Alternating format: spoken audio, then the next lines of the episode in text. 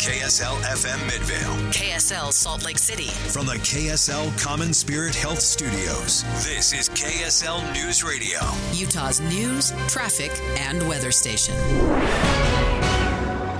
Good afternoon, 3 o'clock at KSL News Radio. I'm Jeff Caplan. We have 45 degrees. KSL's top story. We told you the other day state lawmakers want to build a billion dollar baseball stadium. Turns out they weren't done. They want to spend another billion to build a pro hockey arena. To pay for this one, the plan is to increase the Salt Lake City sales tax. KSL News Radio's Adam Small has details. I love the idea of keeping downtown uh, a relevant attraction. Senator Dan McCay compared increasing the sales tax in Salt Lake City for a new stadium to past investments made to keep people coming through the downtown area, like the 2002 Winter Olympics and the construction of the City Creek Mall. McCay expects this tax increase to generate a billion dollars in revenue for a new stadium over the next 30 years. However, it's important to note that this tax increase can only happen if the Salt Lake City Council signs off on it. This bill for the hockey arena is going to be discussed in a Senate committee at 5 o'clock tonight.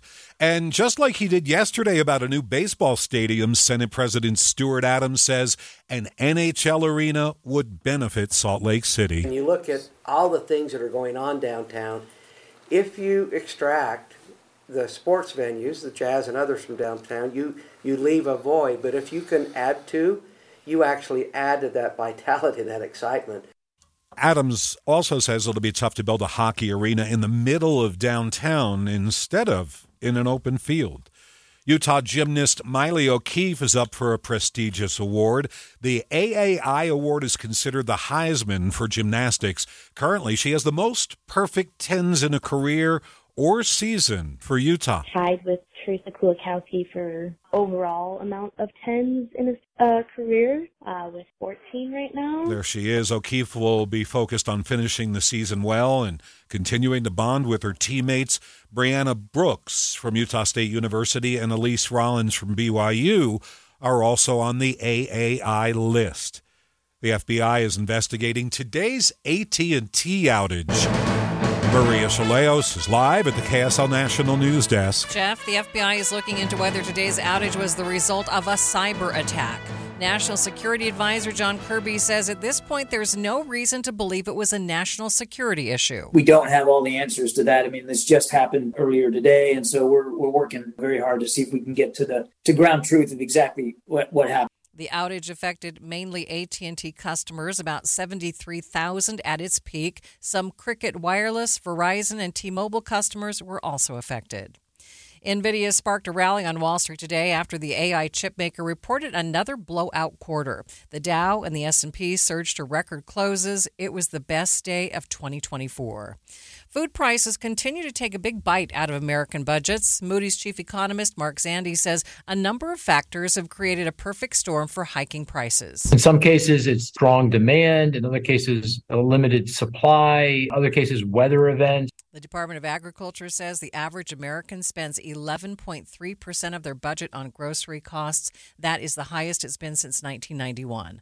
Live from the KSL National News Desk, I'm Maria Chaleos, KSL News Radio. Well, some congressional Republicans want to impeach Biden, but so far, the only Biden thrown out of the White House is Commander the president's dogs. CNN reporting Commander bit Secret Service agents 24 different times over the past two years. In one case, the hypervigilant pup bit an agent so hard he needed six stitches. Another occasion, Commander drew blood, and White House tour groups had to be paused while the blood was cleaned up. The president and his wife say they feel awful about the biting incidents. Meantime, Commander is no longer the White House dog. He has been rehomed. A woman is suing Bountiful Police, claiming an officer broke her jaw. KSL News Radio's Alexandria Bonilla reports. Greta Jensen claims an officer used excessive force and broke her jaw when she didn't even commit a crime. Court documents say the officer responded to a call about a domestic issue. It was an argument between her and her ex husband. The officer started to question her for what he called a potential investigation. Jensen says that she walked away because she did not commit a crime. But when she didn't stop after the officer demanded her to get on the ground, he tackled her in the street and punched her in the face. And then she was arrested, but the charges were quickly dropped. The police department is investigating her claims.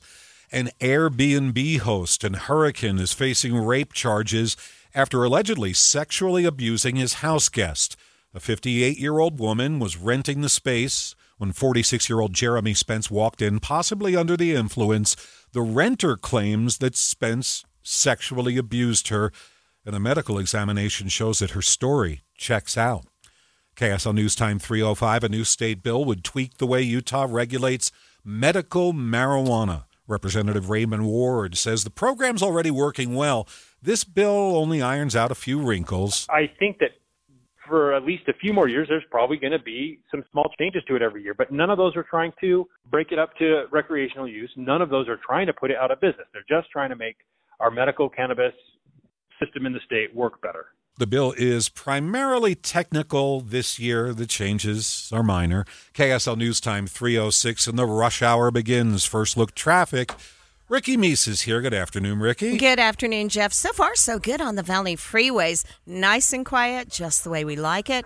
Uh, we do have a report of a possible auto pedestrian accident in South Salt Lake at State Street and 3900 South. Ricky Meese in the KSL Traffic Center. Thanks, Ricky. My minute's on the way next. Stay right here. If you